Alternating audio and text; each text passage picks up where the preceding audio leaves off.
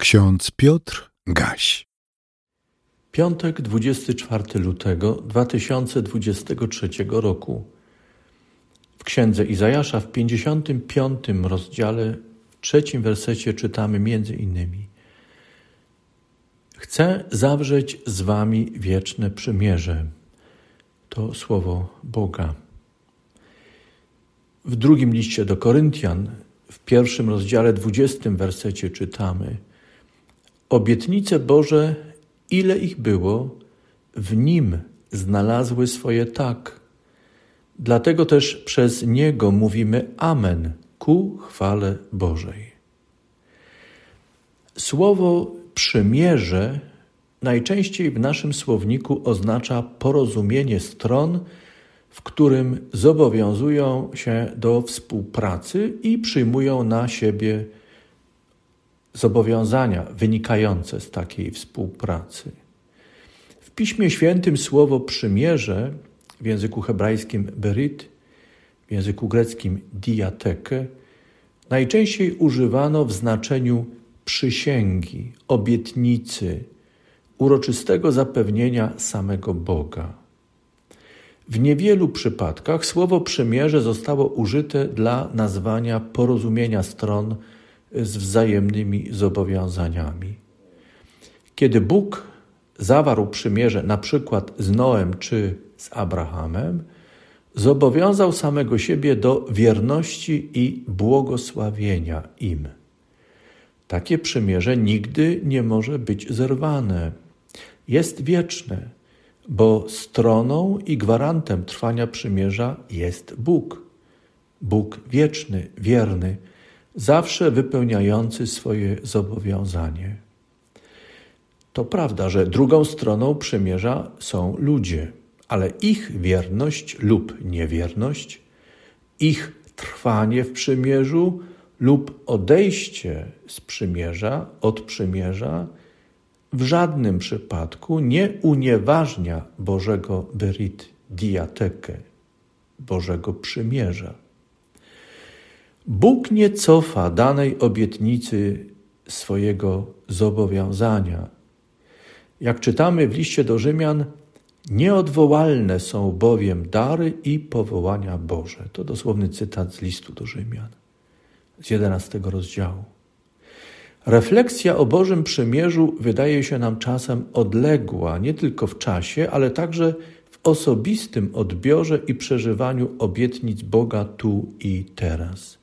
Natomiast w przyjściu Jezusa Chrystusa, Jego wcieleniu w człowieka, w przebytej drodze, w ofierze pojednania na Golgocie, a potem w zmartwychwstaniu i we wniebo wstąpieniu odnajdujemy jakże ważne i wspaniałe zapewnienie samego Boga, czyli odnajdujemy Boże wieczne przymierze. O tym napisał apostoł Paweł w liście do Efezjan w drugim rozdziale, kiedy wyjaśniał, że przymierze z ludem izraelskim i przymierze z ludami świata to Boża inicjatywa i Boże działanie, aby Jego przymierze, Jego zobowiązanie, Jego obietnica objęła wszystkich nas ludzi, bez wyjątku, bez rozróżnień etnicznych czy jakichkolwiek innych. Posłuchajmy nauczania apostoła Pawła, apostoła Pana. Zacytuję to słowo z listu do Efezjan. Byliście w tym czasie bez Chrystusa, dalecy od społeczności izraelskiej i obcy przymierzom, zawierającym obietnicę, nie mający nadziei i bez Boga na świecie. Ale teraz wy, którzy niegdyś byliście dalecy, staliście się w Chrystusie Jezusie bliscy przez krew Chrystusową. Albowiem On jest pokojem naszym. On sprawił, że z dwojga jedność powstała i zburzył w ciele swoim stojącą pośrodku przegrodę z muru nieprzyjaźni. On zniósł zakon przykazań i przepisów, aby czyniąc pokój, stworzyć w sobie samym z dwóch jednego nowego człowieka i pojednać obydwóch z Bogiem w jednym ciele przez krzyż, zniweczywszy na nim nieprzyjaźń. I przyszedłszy, zwiastował pokój wam, którzyście daleko, i pokój tym, którzy są blisko. Albowiem przez Niego mamy dostęp do Ojca, jedni i drudzy w jednym duchu.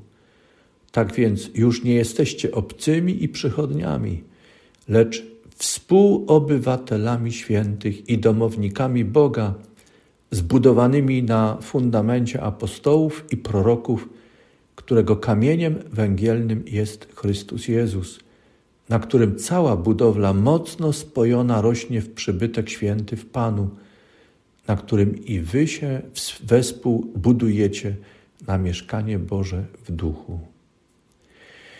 Takie nauczanie apostoła pomaga nam odczytać wielkość i błogosławieństwo przymierza darowanego nam przez Boga w Jezusie Chrystusie.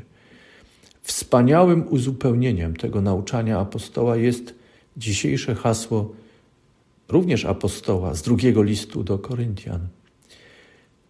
Przypomnę to hasło jeszcze raz. Obietnice Boże, ile ich było, w Nim, w Chrystusie, znalazły swoje tak. Dlatego też przez Niego, przez Chrystusa mówimy Amen ku chwale Bożej.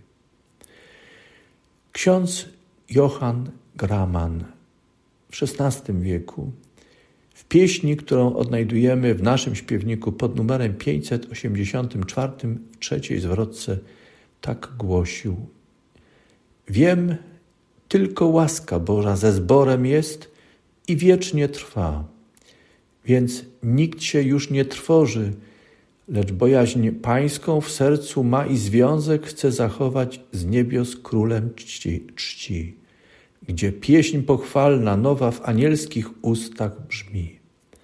Anioły, chwalcie Pana i służcie Bogu wciąż, niech dusza Mu oddana na ziemi śpiewa też.